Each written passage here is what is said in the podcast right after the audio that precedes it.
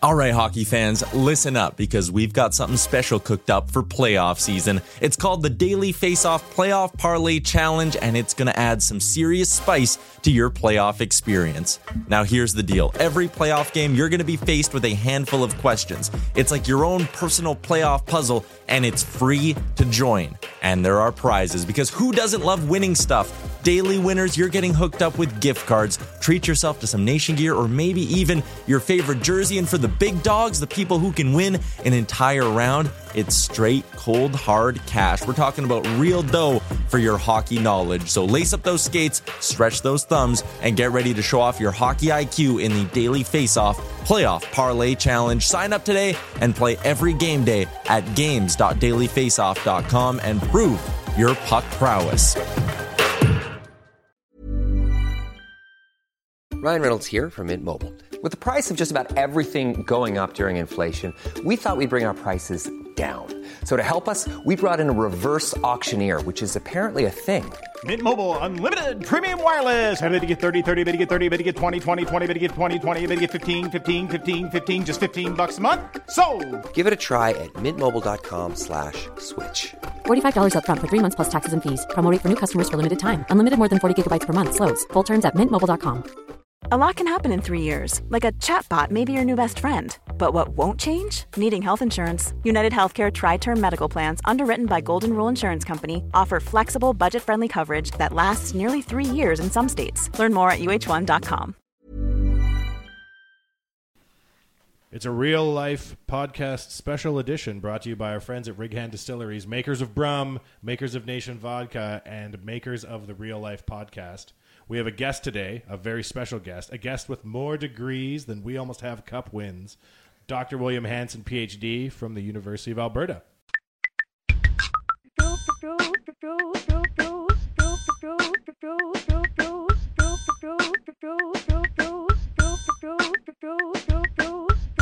Right.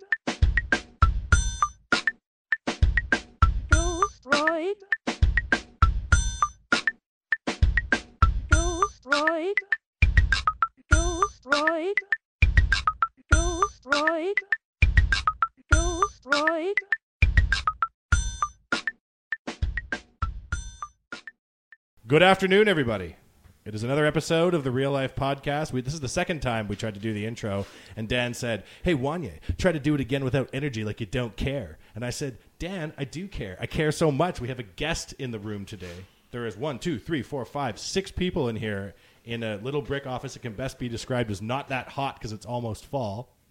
And today we have somebody um, in our midst with a PhD. And for once, it isn't a court assigned psychologist here trying to understand who the hell is in charge. It is Dr. Bill Hanson, who comes to us from the University of Alberta. Welcome, sir. Thank you. Happy to be here. Really happy that you came. You had an article in the journal recently that got everybody here talking. And there's two reasons why we're talking. Number one, it's off season. So they hit us with some good off season content. You came out with some fire, and the, the audience was really excited to and, and apt to listen to anything at this point. But you wrote an article in the journal talking about how the opportunity to play matters as much as the as ability for athletes. And you have some very, very interesting points to make about a variety of topics, we're going to get through them in the next hour or so. So, welcome to the show. And maybe we could start out by just give us a little update, or, or, or bio rather. Tell us about who you are and establish. It says here in my notes, establish you're an expert. Let's start with that.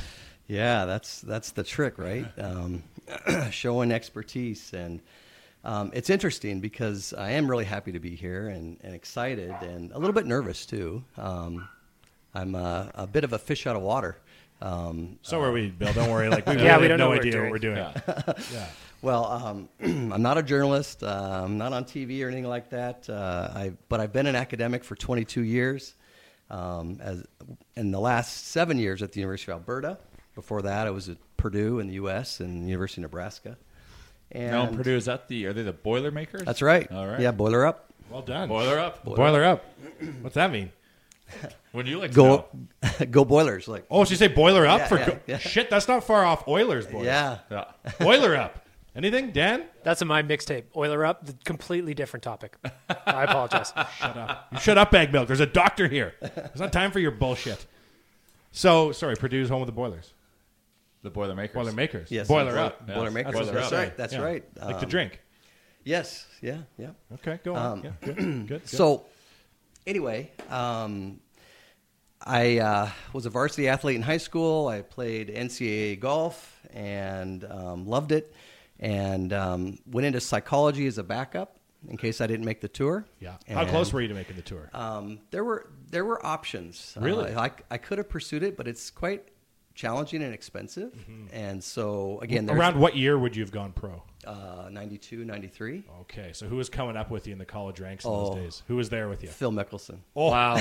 oh, just Yeah. just a little guy by the name of Phil Mickelson. Yeah, yeah. Did you a- see him live when he Oh. was like a kid, effectively? Oh yeah, yeah, yeah. Did you Um, know him? Like, would you no, I didn't. Phil? know- How you no, doing? I didn't. I yeah. didn't know him. But What was he uh, like in those days? That's when he was in his popped collar era, right? He Yeah, went everywhere that- with a popped collar. Yeah, he did that for a while. Yeah. Yeah. and was everybody like well aware he was going to be the next everything, and it was just a matter of time? yes, because he had won uh, three NCAA titles and um, uh, U.S. Amateur, I believe, around that time. So before the age of 21, and um, Didn't he almost win the L.A. Open or something as an amateur as a, too? as a yeah as an Wasn't amateur a kid? Yeah. Yeah, and that's uh, extremely rare to uh, win on tour as an amateur. It's happened, but it's very, very rare. And so, um, yeah, well, the thing is, honestly, um, I played golf with several people on tour, and I, I might shoot uh, five under 67. I feel pretty good about it. Uh, as one should. Yes. Continue on. Throw my scorecard on the table as we're gathering after the round, and I'd be beat by four. Somebody in the group would shoot 63 or something like that. And um, so it was kind of discouraging to think that you uh, played so well and to lose, and then those guys uh, weren't making it. They, they had their card and they played for years, but they weren't uh, making cuts, they weren't making money, they were just living on, um, on their sponsors and stuff. And this is sort of early '90s. This is Yeah. before the explosion of sponsorship dollars to tour dollars. That's right. Right. That's so right. you need to make money on tour because you need to live. Not I have that window blind sponsorship I can fall back on if I don't make the cut this weekend. The tour was fantastic at that time, but it wasn't as glamorous as it is now, like post Tiger, um, where uh, you know it's a really good lifestyle to be out there. But it was pretty hard back in the day, especially if you weren't one of the top players. I remember one time watching a CPGA event at the Edmonton Country Club, and I was maybe I don't know 16, and there was guy. This is like when every kid who doesn't have your skill but like thinks he has skill is like, yeah, I'm going to go pro too and get a Rolex sponsorship. And I looked at all the old minivans in the country club parking lot that guys were living in. And the one guy I'll never forget, he had like a curtain rod or like a, a clothing rod across the back of his old Dodge Caravan. And he had all of his tour outfits pristine hung on this hook. And then he had his bed. And I was like, holy shit. Yeah, and they were driving cross country to play in all these events, and maybe if you won it, we're making like fifteen hundred dollars for that event. Yeah, the, it mon- was the like purses were money. very different. Yeah, Yeah. especially Oh, you were for sure. talking about here. CPG. Yeah, Yeah, And I remember thinking, like, these guys are living it. Yeah, that's my dream right there. Yeah, like, this is shit. So, you, as a smart guy, now, did you have a good mental toolkit when you were playing? You must be if you went pro. Well, the the thing was, I started really late. I didn't Yeah. actually swing or hit a golf ball until I was 16. What? And um, the first time I ever played, I shot 93. Oh, no, you're one of these people. Oh, Natural. No. Oh, Bill. Yeah. And you got a PhD? Oh, for God's sakes. All right, tell us the story. Did you get a birdie on the first hole? No, no, no, no birdies. Um, but then I was just infatuated with it, and uh, within a year, I, I broke 70. Jesus, you're How like did Greg that- Norman. How did that happen? How did you become so much better after one year? It's a good question. Did I- you just work on it constantly? Yeah, constantly, yeah. You know, I would I worked at a golf course every summer, and you'd be there from seven to seven, and you'd hit uh, thousands of golf balls. Then you'd maybe play 36, 54, 72 holes. Um, that would be a typical day, and um, I didn't have the money or the resources for uh, uh, lessons and stuff, um, but I had access to that through uh, college golf, and and so that helped. Um, but I also started doing analytics back then. This is the late, your own game. yeah, late '80s, early '90s. Just on my own scorecard, I'd keep track of everything: where the ball went, how I hit it, er, all this stuff.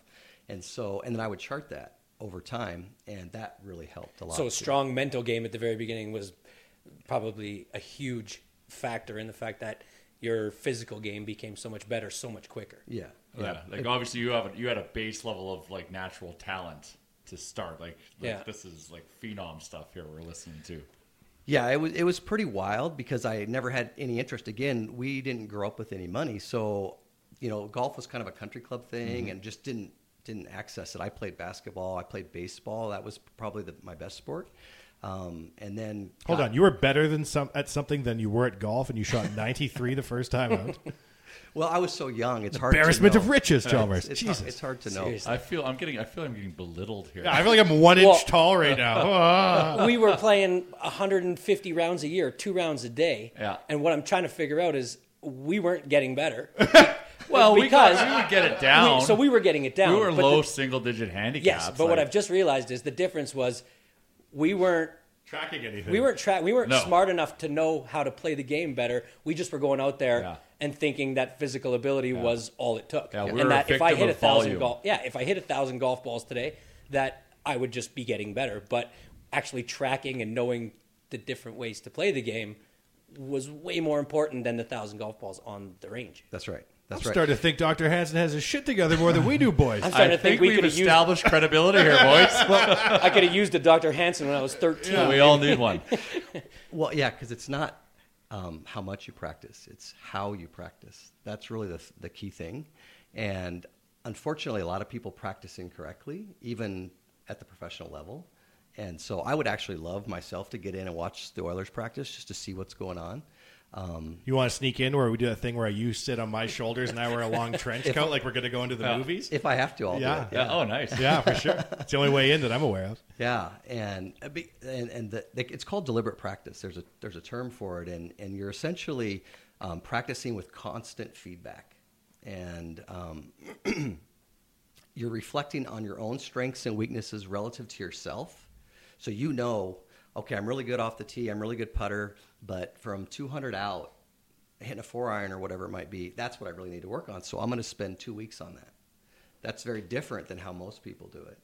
Um, and also, you have to know your weaknesses relative to your peers. And you have to do both simultaneously, attending to these, these issues. And again, that near constant feedback. And we don't have a culture of feedback. We tend to um, not be very good at giving or receiving feedback, either as parents or coaches or whatever it might be. So it would be, it would still apply in hockey and any other sports. As as as a father, you probably don't really. You're not like, I don't know. I don't inherently know how to teach my children that kind of way, the right Yeah. style of practice. Yeah. And so, how does a guy like learn about that? Like learn, you know, the right style of practice for a child? Because a lot of coaches that I've coached with, we got the basics down, helping a kid how to skate, you know, showing him how to shoot. But like you say, doing it right is more, you know, is better than just skating laps. That's the thing, and and um, unfortunately, very few uh, coaches or parents are aware of, of this type of uh, practice, and instead they focus on mechanics or technique or whatever it might be. And once you have that, you need that. Yeah. But then to really get better, to be great, Yeah. to be elite, it's different. And for some people, let's let's just say, in my case, that I was kind of naturally good at golf from the beginning. But then to get to a level where I could do that consistently and keep improving every year, I had to incorporate this kind of a practice schedule. And and actually, my my um, teammates thought I was kind of weird because I would chart these things in the hallway, and a lot of people didn't want to do that because they didn't want to see how people were what they were doing. And Oh my good God, you didn't have Excel, did you? no, Oh no! I'm, I'm just old. thinking like, I wonder what he was using. And oh my God, by paper. Paper. Oh shit. we didn't have cell phones. We didn't have anything. So oh that- man, I'm telling you, I'm old. So you were really having to like that's some significant data Yes, compilation. well, if you would have seen my scorecard, you know, it just it was just covered Yeah. uh, with pencil marks because and I had a code for everything. For sure. Where I hit Shorthand. the ball, what what happened, what my score was. I didn't and, and that's the other thing here is you can't be worried about outcome. You have to focus on process. Yeah. That's the that's the thing. And so in a lot of sport we're always worried about wins and losses, but there's what's the process to get to that point? And um, that's where I think we need to So Bag you were, I you think were, it's sorry, but bag milk. I think it's fair to say one should respect the process. He's tying our everything in together know, that we're it's doing here. It's unbelievable. what the hell does respect the process? Well, you'll Don't have find a- out. Don't have an inside joke in the middle Yeah, of the podcast. All eight of our Stay listeners are livid.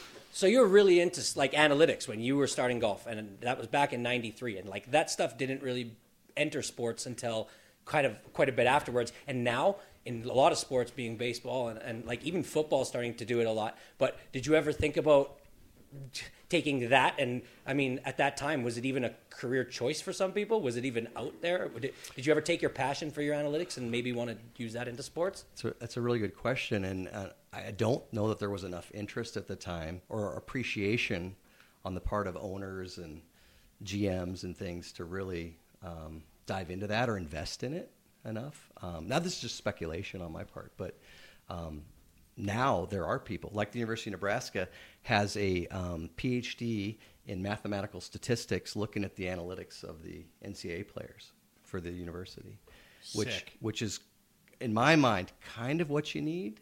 Um, and I love that everybody has interest in it, but it, it can be kind of complicated and not just always obviously straightforward. And so, um, th- and that's the thing. Like you were, we were talking about expertise and stuff. Experts, what they do is they see patterns that other people don't see. And so, if we go out to the range right now, I could watch you all swing and hit balls and have some sense of maybe what's going on, what your strengths and weaknesses are, what you might shoot, because I have that background. I have some expertise in that.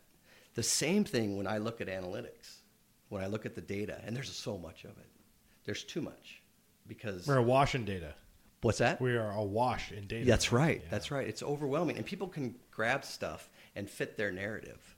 And in statistics, we might call that like fishing. You're just basically kind of grabbing things and um, moving forward that, that fit your narrative, but they may be, might be meaningless. They may not really relate to things that matter, like important processes or, or outcomes or whatever it might be. And a really contentious one, and I'll just throw out there, is face-off wins. It, Mhm, it's mhm. not particularly related, except on the PK. So if you're winning um, uh, face-offs and getting the puck out of there, that helps. But the other ones, it's a little bit, it's a little bit over discussed in some ways. You know, when they say, "Oh, they got a terrible face-off win percentage" or whatever. Oh man, we should do another episode of this where we like destroy all the hockey advanced analytics, and you're like, with the weight of all my degrees, Corsi is crap, and we'll be like, oh man, we're smashing shit in real life this week. Let's take a break, boys. We'll come back. Dan, you got your finger in the air only one minute ago, and we're already going to break. You know why? We have a guest. I'm trying to impress you. All right, we'll be back after this real life podcast. SumoJerky.com. You've been through the gas station. You've seen all the flavors teriyaki, black pepper, maybe extra hot, sweet chili. That's about as exotic as it gets. But if you subscribe to Sumo Jerky at sumojerky.com, check them out online, enter your preferences. They source out the finest small batch handcrafted maw and paw jerky from all over the world. They have all your favorite flavors, but it's high quality, handcrafted versions of your favorite flavors, and they get exotic as well. Exotic jerky from exotic animals, or play it straight and stick with beef. Enter your preferences at sumojerky.com. It shows up once a month. Deliver it as a gift if you like. Have it sent to your work for a little pick me up during the day. Sumojerky.com. Follow them on Instagram at sumojerky for pictures of their meat or sign up for the service yourself. SumoJerky.com. Once a month, meat delivered right to your door. It's the home delivery service you didn't realize you need until it started showing up. My favorite day of the month is Sumo Jerky Delivery Day. SumoJerky.com to get started. We're back, Real Life Podcast, brought to you by our good friends over at SumoJerky.com, the number one beef jerky club on earth, and delicious, delicious treat for everybody who subscribes. Check them out at SumoJerky.com. We're in the office. There's 10 people in here if there's 20. And we're talking this week with Dr. William Hanson from the University of Alberta, and we're going through what I think is going to turn out to be a really good show, talking about different elements of the psychology of sport. So, Dr. Hanson, what we'd like to talk about now is when you came to Edmonton and sort of where you'd come from and when you got here and what did you notice, and then we'll talk about that until we run out of breath. Yes, and um, I moved here in 2012, and so this is year seven. And That's crazy. That 2012 was seven years ago. Quick Yes. aside. Yes. Yes. Yes. Yes. Jesus. All right. Keep going. Sorry. and um, I came here in part because of the University of Alberta, and um, I have a, a side interest in gambling, Mhm, uh, mhm. sports gambling. like rigging it or participating in it or studying the effects of its detriments. Mostly um, the involvement of NCAA athletes and gambling, uh, because there's a zero tolerance policy in the U.S., and so especially with sports betting, and yet uh, it seems to be quite an issue, uh, but no one talks about it. Interesting. So, um, but and, and in Canada, gambling has a, a much better funding system uh, for university level research. Uh, and here we have the Alberta Gambling Research Institute, AGRI, which is uh, known uh, around the world, and and so that was a big draw here. Plus, I've always been um, had an affinity for Canada and for the culture and the values, and uh, also the Rockies, which I thought extended all the way to Edmonton. Ah, yes, we tell people that in our pamphlets. That's right. you can see it from downtown. when I was flying in for my interview, I kept looking around, thinking, "Where where are the Rockies?" I thought it would be like Calgary. What time of year did you fly in for your interview? It was in April. Okay, we tricked you a little bit. Yeah, yeah. It was kind of brown and gray everywhere. Yeah, that's all right. But but I love the university, and um, then my wife, actually my uh, girlfriend at the time, moved here uh, from Central Coastal California, which was a big change. Interesting. Yeah, from San Luis Obispo, and um, then we got married in Banff in 2015, and we have we have we were inspired to have uh, two children. Yes. Uh, because of Canadian culture and our relationship and everything else, and so it's What been. about Canadian culture inspires someone to have two children? I think you have a chance here.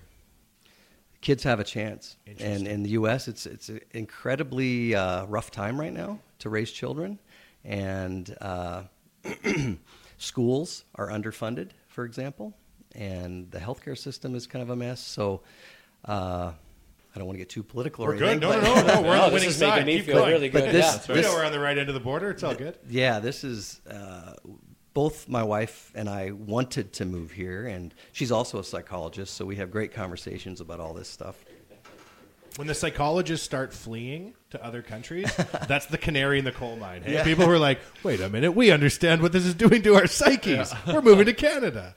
Yes, and and Alberta in general has just a fantastic quality of life. Uh, it's a good place to live and work, uh, despite the weather. Uh, the weather isn't really the issue. We we know that's not necessarily predictive of happiness, and anyway, um, but um, we got here, we're settled in, and uh, we just love it. We absolutely love it. I have um, become enamored with the Oilers. Oh, now we're getting to the good stuff, Dan. Um, Here we go. So you moved to Edmonton. So moved to Edmonton, and you're and- turning the TV to one of our three channels, and they're all watching simulcast of Oilers games. Is that Yes, what happened? yeah. How did you get onto the Oilers? Well, start? we'll get this is this is interesting. I was living in uh, West Lafayette, where at uh, at Purdue University, and um, a show came on called uh, Oil Change. Oh my God! You didn't Oh. start with oil Oh, change, did you? that's what hooked you. Oh no! But I- damn it! Oh no! Oh, Now, is God. that- which season? You drank I the don't- Kool Aid too, like I Nope. did. Oh no! Well, well, all I know is I thought it was interesting that um, here I'm, I already had accepted the job, and I knew I was going to be moving up here, and this was on in Indiana, and I thought, oh, I'm going to watch this. That's really And- interesting. Yeah, that is interesting. Yeah, you on wouldn't expect- ESPN. No, I it thought was they just showed Hoosiers nonstop. Yeah, that's right. That's what, right. what channel was that coming in on?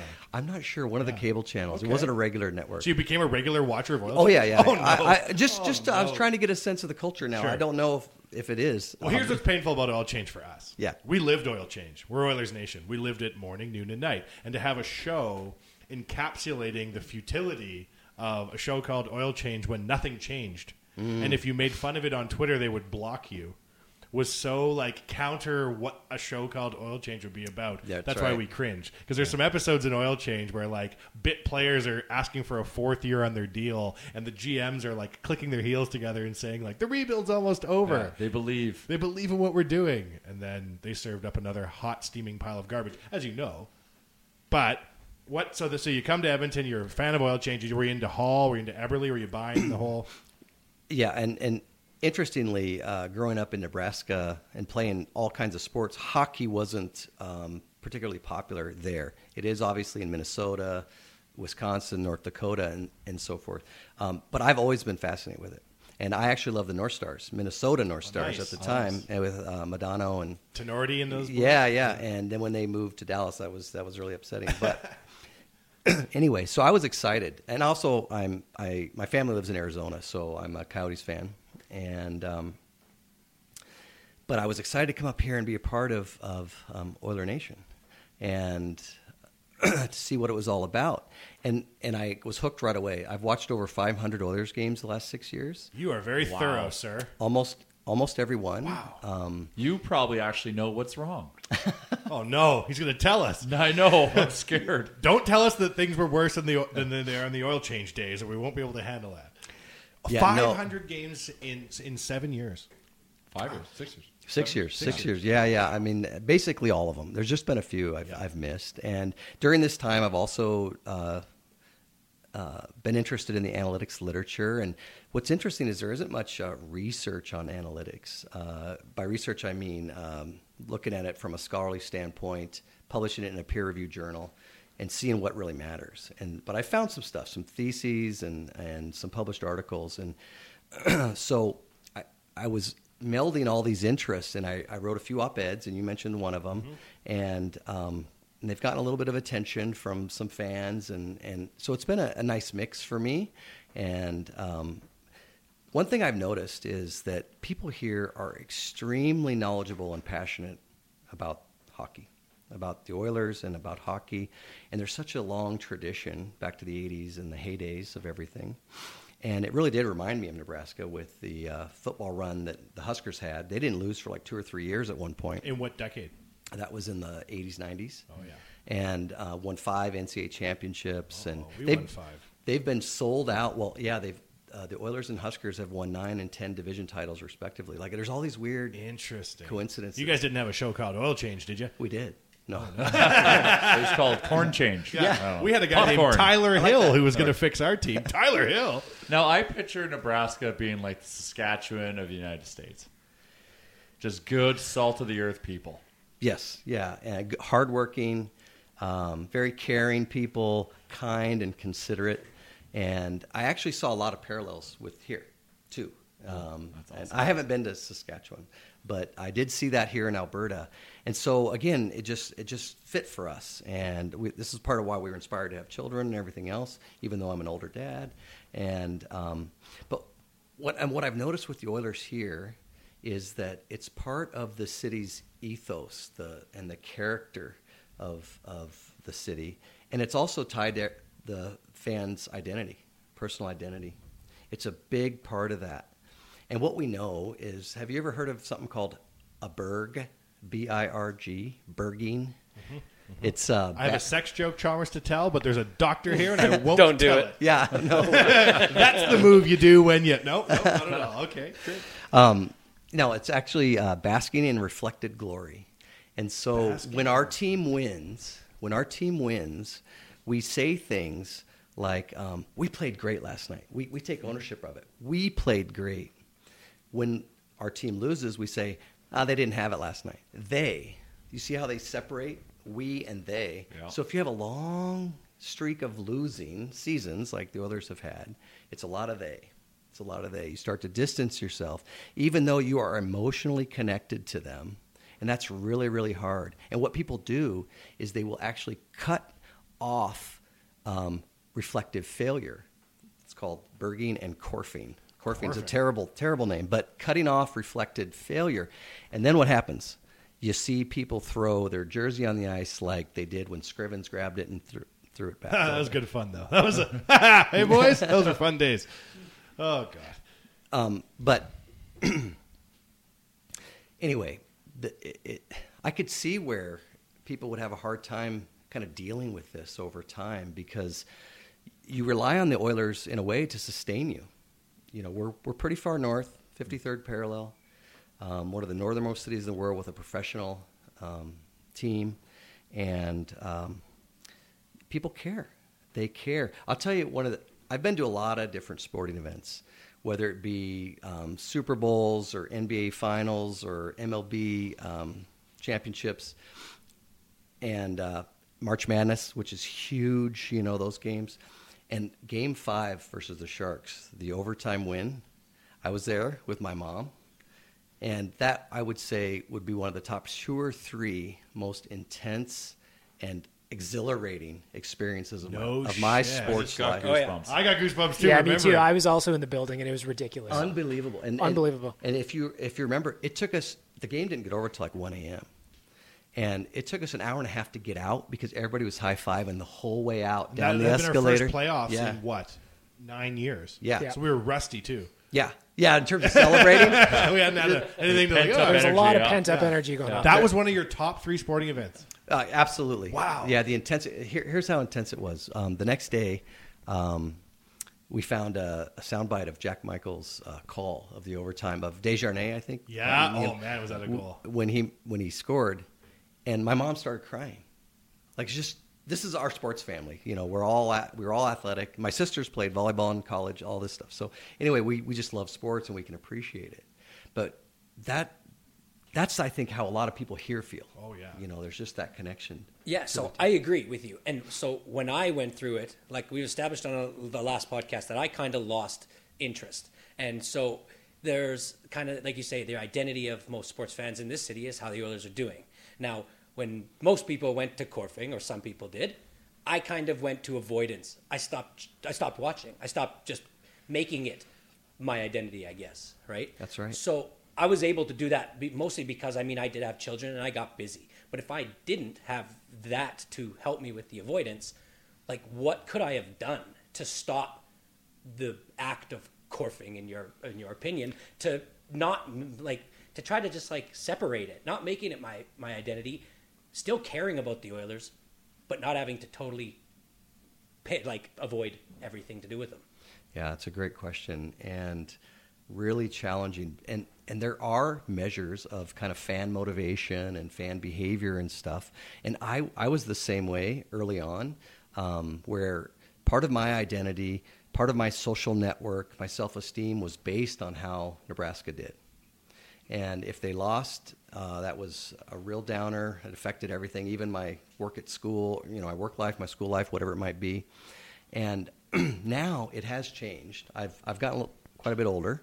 Um, and now I do see it as a little bit more entertainment and escape, so it's a little bit easier. But for that diehard fan, that it's part of their self esteem, it's really, really tricky. Hi, I'm Wanye. I'm exactly who you just described. Pre- yeah, pretty much down to my molecular level. So when you're talking about being a fan of a team, identifying uh, identifying as being a fan of a team, and having it affect your overall morale, I think your our eight listeners that ha- we have right now, seven of them are going to identify with this very strong. Yeah, it's because the eighth one's right here. Exactly. Aha. and there is a very hardcore cloud hanging over this city that even Connor has had a hard time chasing away. Like I talk to Oilers fans everywhere I go, right? I just bought my new Oilers hat for the year. I will get a new hat next year until every year until I'm dead. When you run into Oilers fans and you're like, they're like, I've just checked out. They're fucked. I'm like, really? Now is when you're checking out? I'm going to give 21 year old Connor McDavid a third kick at a cat for a consecutive scoring title. But there are people, I swear, I've seen them online. We've seen these people, like good friends of ours, who the grind of the last decade has worn them down to such a nub that good Oilers fans are throwing in the towel and saying, I just can't do it anymore. And the lineup for season tickets this year is the shortest it's been, even though they're not going to tell us this, in 20 years. Not 20 years, 10 years. Probably 10 years. For sure at the new building, right? So, what do you think that. Uh, what do people do? Is this just a natural function of psychology? And with a couple more winning seasons, things are going to get better? What we'll do, we'll go to a break. Dan's got his finger up. I assume he's meaning he's number one. it's good to be number one. It means all your fans don't have problems with their morale. We'll be right back after this Real Life Podcast. Alberta is where you find hard-working hands, where prairie-grown rye meets mountain spring water, where we pull dragons from the ground, and we choose Rig Hand Distillery. Vodka, whiskey, gin, and more. Rig Hand is made from Alberta-grown ingredients, locally distilled and distributed. It's a bottle of Alberta. Ask for award-winning Rig Hand in your liquor store and visit righanddistillery.com.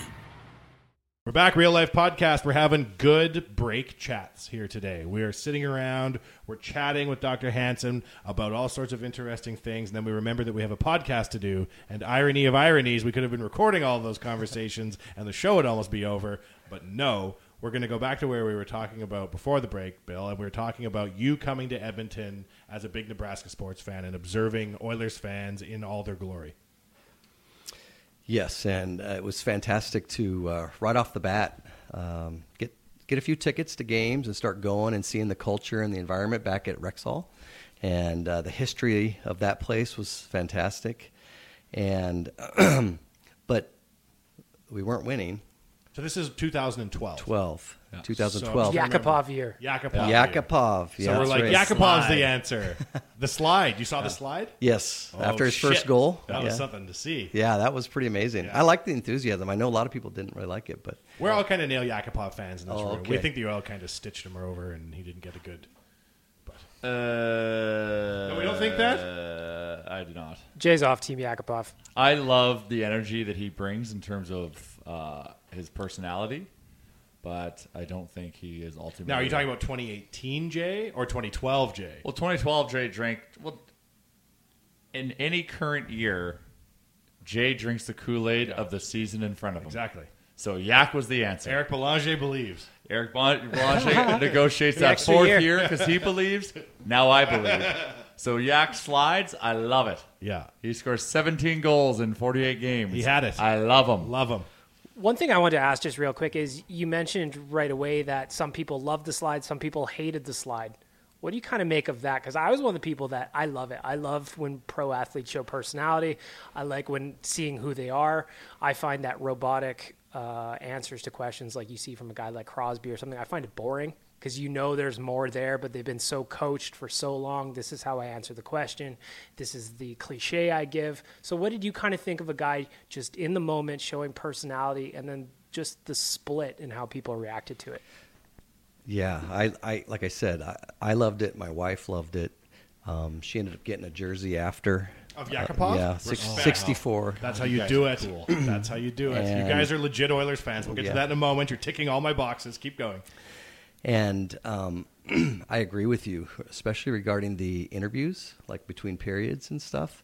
Um, it's almost like have you guys seen the movie Super Troopers? Oh yeah. I've also seen the That's- second one. Have Oh, we yeah. seen the Which movie about- about with Super Canada? Troopers? Yeah. Best first ten minutes of any movie is Super Troopers' first ten minutes. No, I know, that's hilarious. I can't pull over any farther. I don't know how they did it again, but there is like a five to seven minute clip in Super Troopers 2 where you're just like, how the fuck did they just pull that off? Yeah, it's Like, amazing. I was tricked. yeah, so so you know then about the meow. Yeah. Right yeah. meow. Yeah. I almost wonder if that's the case with the NHLers and uh, saying obviously. Oh, yeah. It's like there's this count because they'll say obviously um, seven or eight times in a one minute interview. Is that all pro sports or just Oilers? I've noticed um, NHL, but specifically Oilers. I, I don't know. It's like media training and when you get drafted. Like, Yeah. Here's the word obviously. and you, here you, go. do have training for sure. Even as academics, we have training in terms of the media, which is partly again why I was a little nervous coming on here because Oh, it's, we're it's not so media. different. We are the opposite of people who know anything. but but yeah, I, I going back to your question, like um, think it, it's really important, and I've I've heard this interesting kind of criticism of Subban because he shows personality, he has personality, and I I love it. I think it's really important, and to not hide that, and because for me, um, you need to be genuine, and so they they can't be all kind of flat, and I, I don't want to say boring, but just this is not possible, and so I would like to see more of that. genuine is probably the most important part because you see guys like Yak who's genuine, but then you see guys like JJ Watt kind of mm-hmm. seems like he's produced. Mm-hmm. There's other players that can seem like they're produced. Do you think JJ Watt is fake news? no. Oh, okay. was Yes, like, I do for real. Oh, you do? No, no, no. Not that he's fake news. Oh, you think he's- Just I think he's how is- legit. how is everything so perfect? How is everything He's that the he does? child. How in Hard Knocks when they every year all they do is focus on the people that are most likely going to get cut and the coaches. He his year, he's out there throwing footballs, catching them while the sprinklers are still on in the morning. He knows what he's doing, Oh, right? yeah. And No, so it doesn't seem genuine. Yeah, but that's the thing, and that's why people turned on him. Yeah. Some people do. It's like that bastard Brooks like. Oh, God. Oh, yeah. God. That's fake news. Anyway. Washington moving on. Driving Okay. down the road, But fixes yeah, the I tire for believe the fan, genuine- wearing his Oh. jersey. Yeah. So, but when you talk about in little your piece that uh, when when you're in Nebraska and the Cornhuskers are revered by their fans and they have a decade where they don't do so well, they don't take the type of criticism that Oilers fans do. They are still revered. They're still, you know, people treat them well. Absolutely, and it's a real unique culture because the games have been sold out since 1962, and so you get 90,000 fans every week, every week. And when Nebraska loses at home, the fans all stay till the very end, and they stand and cheer the team that won. The other team. What? So they don't boo him off the ice, shit. and uh, Oh, I don't think I we've could ever have that kind of class because it's Oilers or nothing. They cheer the opposing team off. That's good. See, they are the Sasky of the states. do you think there's any part of it maybe that because the Cornhuskers have a shorter season, that there might be something to that? I'm just thinking about maybe two, three years ago when the Oilers were out by, you know, essentially Halloween. I remember us having an event at the Pine on Halloween. They lost horribly to Calgary. They scored from behind the goal, the behind the goal line for the winner. And I don't know if I've ever seen the mood that low. But then we have to think of another four months of a death march to get through. Whereas you know in college football, seasons aren't nearly that long. Yeah, and and it's actually colder here than in Nebraska too. Nebraska's got tough winters, but it's it's, it's not minus thirty or forty. So that definitely plays a role in terms of the eighty-two games. Um, Does it have to do with money too? The fact that they don't get paid, and so when you buy a ticket, you don't go in and start getting mad at the guy because you think ticket prices are so high because he's making so much money and he's not performing. Whereas in here, the more money you make, it almost seems like the more pressure we put on you, which is counterintuitive to what we actually want this player to do. yeah, Is is this is going off the rails, but still on topic. There you go. Uh, well, a lot of college games are dry. Do they serve booze in uh, Nebraska in the stadium? no, If so, the follow up question is how much do they charge for a beer? Yeah. That also pains chaps my ass, and the team sucks. You paid 15 bucks for a beer. it's dry, but tailgating starts at noon the day before. oh my god. So it's a full twenty-four hours. So That's people don't shift. people don't need anything. How do they even once they have get the energy for the game? Yeah, no, there's lots of lots of energy and enthusiasm. And what's interesting too is ninety thousand people, and, and when the Huskers are on offense, it's quiet. Yeah, you ha- you have that many people because everybody's concentrating and wanting them to focus and be able to hear and Yeah. call the plays and change plays. Um, but on defense, you can't hear anything. Yeah. you know, so it's again, it's this commitment, this is uh, fever in some ways of feverish pitch of uh, enthusiasm, which is pretty remarkable. And it's it's been interesting coming here because I, I do wonder how there can be so much doom and gloom at times, like you say before Halloween or before U.S. Thanksgiving. Um, like our season's in the tank, we're done. Because I, I always am, I tend to be idealist and an optimist, and so trying to think, okay, well, we can make some changes, we can get better. I think that that's one of the problems of being an Oilers fan for the last 11 years is we had those years, right?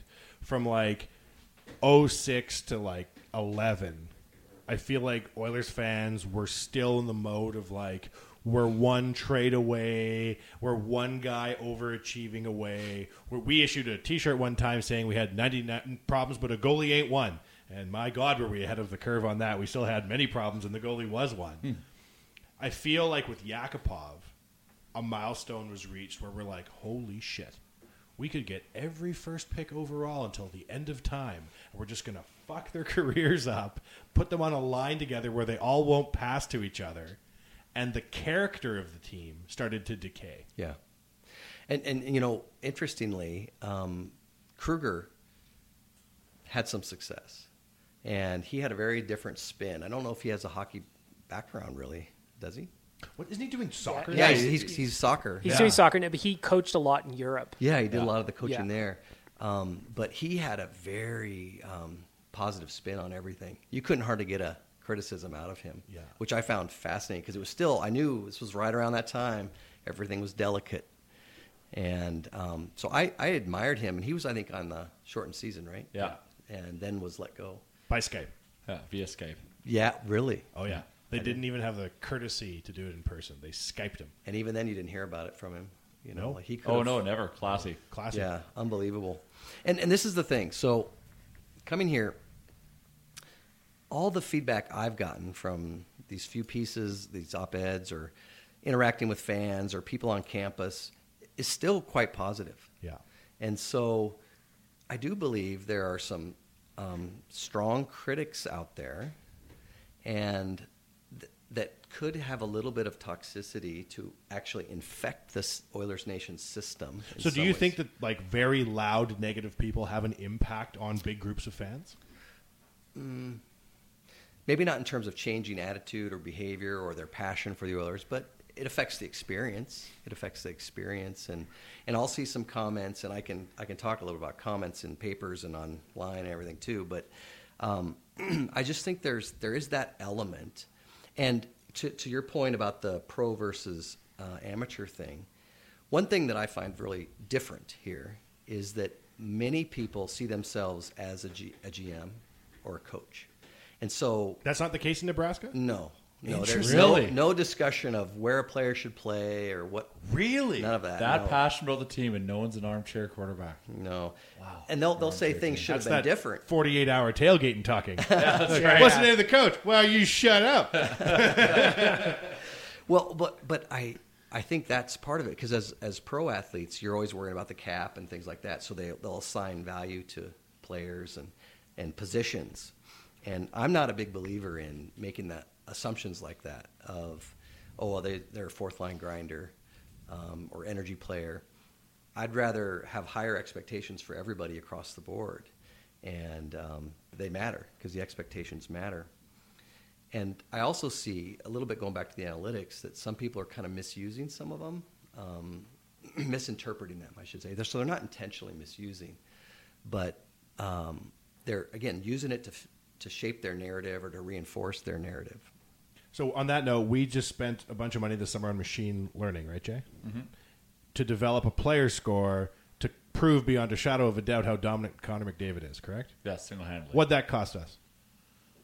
Oh, Real talk, real money. real talk. Uh, I don't know about fifteen thousand dollars. Are we crazy to have spent fifteen thousand dollars with some data scientists in the states to prove beyond a shadow of a doubt that Connor McDavid is awesome? No, you can do that. Okay, good. Yeah. Yeah. Okay. Yeah. Yeah, so- we've run out of ideas of how to keep busy. Yeah. Let, let's touch on that for a moment. I think you brought up a really interesting point with pros versus amateurs. There's a lot of debate online about, you know, do players earn their money? And one of my one of my most hilarious arguments you see is when people will be like, "Oh, Milan Lucic makes." Five point five million, Six million six million dollars U.S. Do you know how many firefighters we could hire with that kind of money? As though there's like a department of trade-offs where you're like, go hire another fire battalion and make the professional athlete work for free, right? And in Edmonton, because it is a very blue collar city, people measure. One thing I love about Edmonton, people measure dollars here in terms of ergs of effort right? So you're like ten grand, and one guy's like, you know how many pipes I have to wrench, and another guy's like, you know how many boards I have to nail, another guy's like, you know how many colts I have to deliver, but no one's like, oh, that'll come from the family trust, right? So people going to Oilers games aren't betting with their works dollars. They're not betting with their inheritance dollars. They're betting with, I'm going to get Oilers tickets and I'm not going on vacation this year, and the bathtub in the basement that leaks ain't getting fixed. So I think people are a lot more personally invested in players around here because this is a city largely of normal, hardworking folk, much like Nebraska. Mm-hmm. So to hear that they aren't second guessing the coaches and the GMs, like, well, how the hell do they prove they're right and the team's wrong? Mm-hmm. What happens to the average guy who is a high performance athlete and he's arrived in the NHL and he's gone through his entry level contract and he gets a truckload of money dumped in his lap? What happens to the average person's psyche when that happens? Mm-hmm. Yeah, that's that's a good question. Um, because we had we had obviously Leon Draisaitl had probably a slower start last year. Do you think that there's like a very solid correlation between him getting that dump truck of money just started last year on July 1st and a slow start, maybe adding more pressure to himself or something like that? Well, pressure definitely affects performance at, at any level, um, whether it's uh, little children, small children, or uh, world class athletes, even. Um, we've seen that throughout sport. So it, it can affect it. And then think about the enthusiasm after game one last year, after with uh, the Flames 3 0. And I was just, I was at, I was mesmerized. That was a systematic beatdown. Like we Yeah. beat them uh, in every stat line. Like, That's right. It was just like controlled. It was no stress. It was just like holy fuck. Like we're back at it. Yep. And I thought, I thought, wow, they're better than the year before. Yeah. And this is going to be a dominant team that um, is going to kind of, you know, have their will, impose their will on teams, and and then right away at ten games they were a losing record. That's when you see the this pressure then build up, and it's going to leak somewhere in the pipe system. Like it's just gonna it's just gonna break somewhere. They have these huge contracts. These expectations are through the roof. expectations that players put on themselves once they sign those deals. Yeah, that and the Oilers Nation. Everybody is oh wow, we're we're heading to the cup, and they were cup favorites, right? So to get back to it, when a guy like Milan Lucic comes to town with his muscles and his grimace and his stellar track record to date, and we've been asking for Milan Lucic to come to Edmonton since about 2011, Bag Milk, and he finally he arrived. We're like, here we go. As a psychologist, walk us through what happening probably in a guy like Milan Lucic's head, where all of a sudden he's getting millions of dollars to do something he's not doing. Like he knows it in his head. I think fans who are paying with their own money say to themselves like, "Well, he doesn't give a shit. That's what's going on." But like the number of pro athletes that don't care about what's going on is zero. Yeah. Perhaps Nail Yakupov in his final career years. I don't know, but like walk us through that. Yeah. It, no, there, there's a, a tremendous amount of pride and heart um, from these players, and uh, it it just when you start spiraling down like that, it's really hard to get your footing and to come back, and especially then because you're under the microscope, and so uh, in Edmonton in particular, like everybody's just on every little thing, um, and this is one of the things I was going to say about kind of maybe massaging or correcting a little bit some of the um, psyche of the city in some ways is I think we have to remember first and foremost, and this is just a basic code of ethics of um, sport or um, even journalism or media or whatever, is a sense having a sense of humanity. That they're people, and they're not machines, they're not robots, and they have a lot going on. They have a lot going on. Um, Kurt Leavins, I think, wrote a good article about Lucic and everything that had been happening in his life last year. Now, I don't know if that's true, but external factors matter. They matter just like internal factors. I also think we have to have a sense of humility as fans and an appreciation for the talent and the ability these people have and what they're doing and not get too um, too focused on any one thing because it's a it's a system thing and I I don't know about how you all feel about this but I'd like to see um, whenever anybody writes or thinks about these things to have a little bit of a mix in there not just criticism not just positive either but a little mix what do you think they did well what didn't they do well and then also the team aspect team and lines not just individual players. You can't just plug and play. That's not what the system is. In any in any uh, sport like hockey or football or basketball or whatever, it has to come together in some ways. It just has to. But I'm okay with extremely high expectations. And, and having demands. You know, we, we want a good product. We want that. That's okay. But uh, you, know, you don't have to be quite as critical. And again, I don't think it's very many people. I think it's just a small group of people. I think the decade of darkness coinciding with the rise of social media is two very interesting phenomenons tied together. Yeah. Right, because I don't think there's really been any era. I mean, human history. The NHL's been around for hundred years, but there's at no period in, in NHL history has the average person's voice had more resonance than now. That's right. And and you could even take that a, a step farther. When when they look at the those who people who make comments, uh, it's only about one in twenty. One in twenty people who've read an article or a blog or whatever that make a comment. Oh shit! For us, it's like one in two hundred, one in three hundred. Yeah, yeah, yeah, yeah, So it's very few Yeah. people who make comments, and when they do, it's often not even really about the article, or it's it's just some little piece of the article, as opposed to an uh, overall assessment of it, or I agree or disagree. It's like, uh, um, like, like I had one comment that said, um, "You don't need a PhD to tell us that defense matters." Any statement You need that to shoot more in the power play, for God's sakes. Get the pucks to the net. Anybody starting a statement with "You don't need a PhD," it's like when someone says to you, "No offense," and then dot Yeah. dot dot. Like prepare to take offense. Yeah, yeah, yeah, yeah, yeah. That's your warning shot. Yeah. We'll take a break. We'll come back after this real life podcast. Have you got holes to dig, earth to pack, and roads to build? Then you need to call Japa Machinery Group. Does your equipment need a service? You can't fix stupid, but here at Japa Machinery Group, we can fix everything else. With a full range of parts to keep your equipment running smoothly. Japa Machinery Group is a family operated and Alberta grown business. Here to help build a bigger and better Western Canada.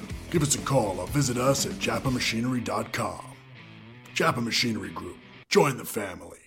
We're back. Real life podcast brought to you by our friends at Japa Equipment Group. It is a full house at Little Brick this week, and there is good discussion flowing. We have we have a doctor in the house, which is outrageous because who are we to have anybody knowledgeable uh, in the house? Dr. Hanson. I wonder, sir, when you're sitting here and you're listening to Oilers fans screaming over each other at you in a break, if your thought that Oilers fans are very passionate but yet somewhat misguided has been confirmed, or if you think we're actually more open minded, just don't have access to proper information. What do you think is at work here in the psyche of Edmontonians? Yeah, the the intention is there, um, and good intention. The good intention. Everybody wants the Oilers to do well and to um, be a great team again, and I, I believe it can happen. But we might have to think a little bit differently about this. Um, looking at the analytics, defense is important, and so we have we have to play with that and focus on that. And we also have to be open minded to different line combinations. If you're talking to Oilers fans, as I think there's six of them that will be listening to this, and you're talk, and a guy's saying right now, or gal, you know that's all very well and good for you ivory academic tower types, but I'm down here in the gutter watching the Oilers squander three seasons of Connor McDavid's career. How do you expect a sentient being to watch this team and not be pissed off? What can you offer us as a carrot to say, you know what, guys? First of all, players do hear the environment in which they play. They do get wind of chatter, like for example, or, or what? What would you say? I've wondered about that, and if I knew and had a really good answer, the Oilers might come knocking. They wouldn't get wind of it for 20 more years. they they might want to want to figure that out too. It- it- the thing with the community is all about relationships, and I don't I don't know to what extent they're trying to build that. This is like Oilers Nation is great because you're you're a, a medium for connecting the team and the community, and um, but yeah, in terms of the like just the, the frustration level is so high, Mhm. and it's interesting that you use the words wasted McDavid's time essentially, and I haven't I haven't felt that. Um, by wasted, you mean no cup? I mean, he's been in the playoffs once in three kicks of the cat. Once in three. So you would want three for three. Four in three. I would like him to have made the playoffs four years out of the first three. He- well, the first year made sense because he got hurt. Second year, clearly, we went and went on a bit of a tear. So now an expectation has been set that you know, Oh, yeah. he's still going to Connor McDavid's going to be Connor McDavid next season. So we expected playoffs last year, Yeah. and fell very flat on our face. Yeah. Uh, That first year, incidentally, just um, as a side note, my son was born right before he broke his clavicle. Is that right? Yeah. It's terrible. I was standing in the hospital holding my son, looking at that. This is supposed to be the best day yeah. of my life. Yeah, yeah. What did you do, son? Dad, you're Brandon Manning.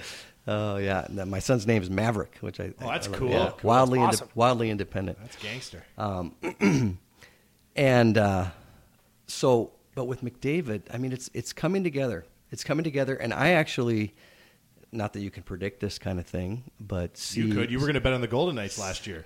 Yes, I was. You used to make track data before Excel. You can predict That's things. right. Well, every city I've lived in has won a major championship. Oh shit! While So- you were living there? Yes. Oh, please Yes, bring so- the Oh, juju come on. here. Yeah. So it's going to happen. we need I to don't know sign when. you to a 20-year contract. That's an absolute statement. I'm in. Yeah, yeah, and um, But you do think it's coming together. You don't Yes. think the Oilers have wasted Connor McDavid's career? no, no, I, and I, I do think that injury was a. It's a good thing that that he's better. Um, because Thank God it that, wasn't that- the knee. Yeah, The that clavicle really is fine. That really concerned me. Um, but I think it's building, and I, I say these things, and, and people do kind of look at me like, well, no, it's not, but it is. It's happening. We just have to think about things a little bit differently. And I've been really concerned about Sekera and that whole thing, and then the you know the Achilles and what's happened there. I've checked with some PTs and OTs about that, and you can come back from that. So I'm optimistic. You are but- a fine Oilers fan. Yeah, I like sir. this, the I took the liberty of contacting a doctor on behalf of nobody. Well, I was curious because I thought, Yeah. well, what, well, this seems really bad. This seems really bad from an athlete's standpoint um, in terms of practice time and recovery. And does anyone know? Is it the same leg as, the, as the injury as the before? ACL? Ooh, Do we I know? That's a I'm not sure. question. I tried to find out, and I, I- The Oilers I are deliberately vague. They won't even say how many legs Sekera has. it might be 10 legs. Yeah, yeah, and and so, and I believe that um, and this is controversial too, that Bouchard should play um, this year, but give him a chance. Give him a chance. Um, here's somebody. Here's a, a racehorse ready to go, and let's let him go. He looks old too, and as a guy who likes to pull in like totally irrelevant points of data, a guy who is drafted at 18 and looks 36 can probably be trusted with an NHL career. So what's what what's your basis for saying that he's ready? Is it is it how he's performing at the junior level and that he's now ready to take the step? Like what are you using to kind of fund that statement? Yeah, and that's a good and fair question, and it's a mix of those things. So he he's done phenomenally well at in the junior level, um, but I also have this belief, and this is just across sport, NFL, NBA, whatever it is, that if you're drafting that high, if you're in the top 15 or 16, only draft people that are ready to play. Don't be shooting for three or four or five years from now. Don't hold in your head this idea that a defenseman has to have 200 games before we know anything. You don't think that's true? I, I'd have to look at the data. that's a scientist answer. Yes, but um, I, I, I would bet that we would see something different from that. And it's okay to have that belief. I'm just saying being open minded to the possibility that someone can come in and excel like McDavid.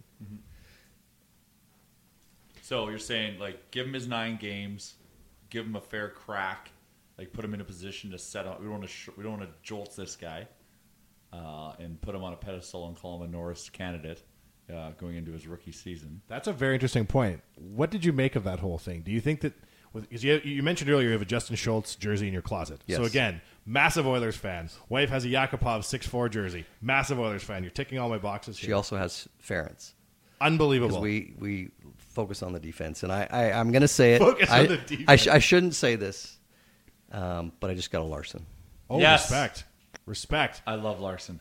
You are a fine, fine Oilers fan, sir. I, I, I know that shit. everybody's very has very strong feelings about the Taylor Hall trade, and we could have a different show on that. We Oh, should. yes, because we need to shut up a lot of people because I'm very happy for that trade. Oh, interesting. Yes, me and the Somebody doc. who shall go nameless mouth the words "me too." So let's go back. Let's go back to this earlier because I think this is very interesting. And well, I think we're going to end this show with a plea to have you back because this has probably been one of the most interesting shows we've done to date. When you say things are turning around for the Oilers, what data points do you have to suggest that? Like what what do you see other than King Connor of the McDavid tribe? I'm seeing um, because my whole thing is to step back and look at the big picture and attend to process. And so when I do that, I see things heading in the right direction. I, I'm not anti Chiarelli. I'm not anti McLellan. I like the new coaching hires that You're they've not anti Chiarelli. No. Interesting. Because of your I don't have a cool s- Nebraskan way where you don't get pissed Where you cheer for the other team. Yeah. Yeah. Well, I mean, he's got the track record, you know, in Boston and everything, and um, I, I, I just want to give him a little bit of a chance. He's going to make mistakes, and there have been a few, um, but I, I, I think he sees the big picture. And once that defense settles and gels, then McDavid and everybody are going to be unleashed, completely unleashed. Um, but I, I do want to our our forwards and centers to play defense too. Like I, I, takeaways is a huge analytic. It seems minor, but when you look at the data, the takeaways matter. So I love that McDavid's Oh, doing that all the time. You know, and Draisaitl could could win. Was it the Selke?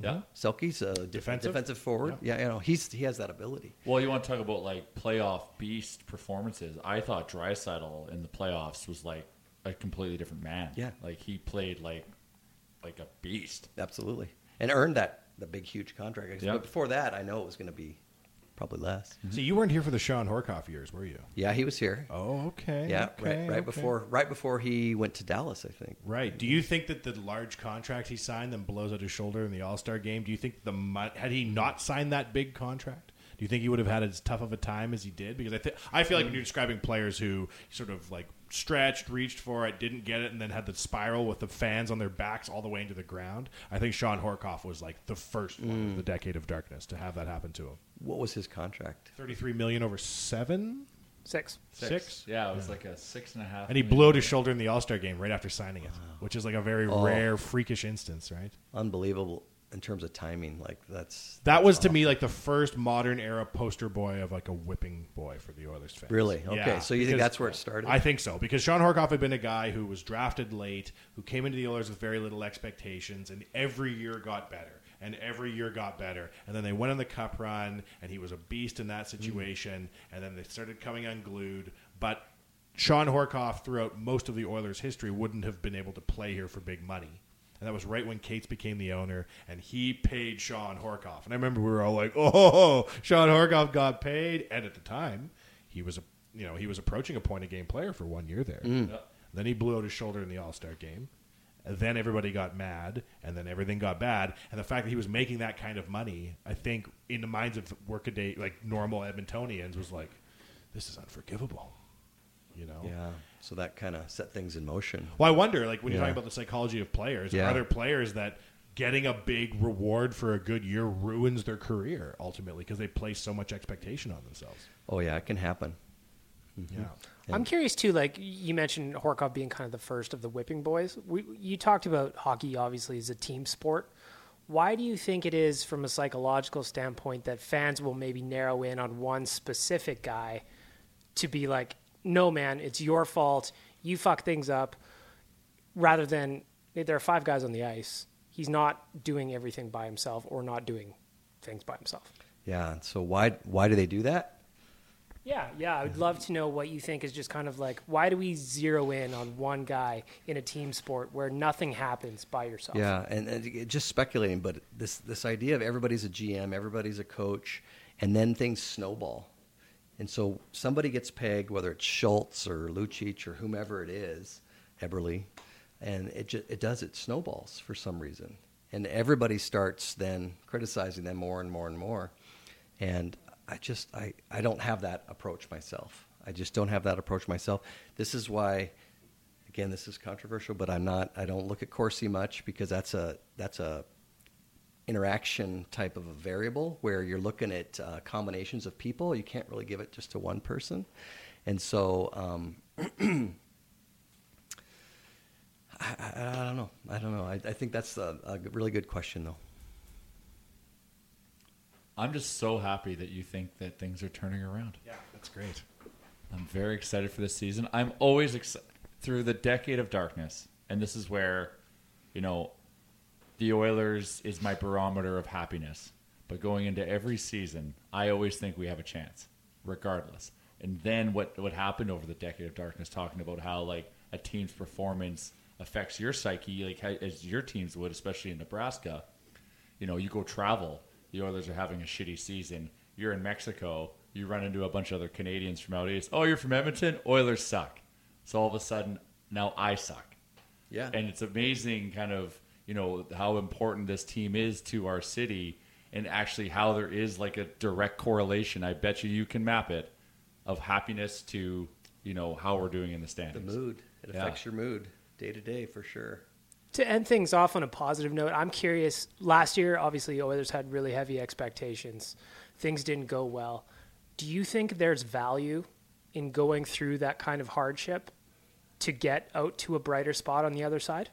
There can be for sure, and all the research I do and, and the work that I do relates to feedback and creating feedback loops. And so if you if the team has um, learned from this, if so they're, they've taken this feedback and what they did well and what they didn't do well, and gotten better, then yeah.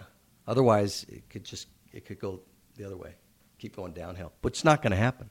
It's not going to happen because I do like the new coaches. I, McDavid leads by example. You have you have a lot of leaders on the team actually, including Larsson. Larsson is a is a leader. Um, so it's going to get better. It's going to get better, and I'm I'm excited for the year actually. I am very excited that you came in here and told us it's all going to get better. This has been a breath of fresh air. I needed that. This is the second time I've gotten goosebumps in this podcast.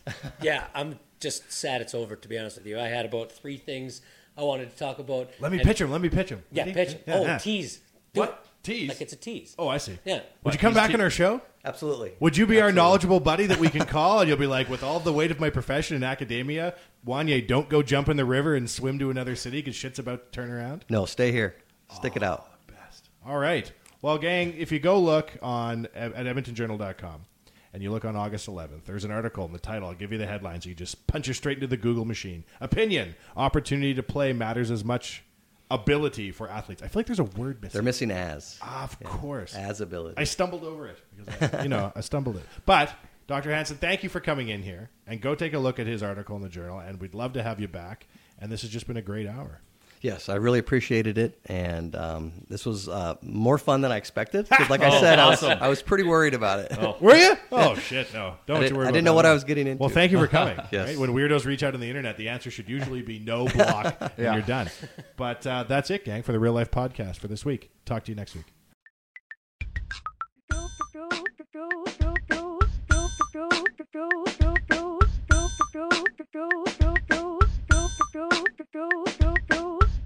Right. Right. Right. Right. Right. Right.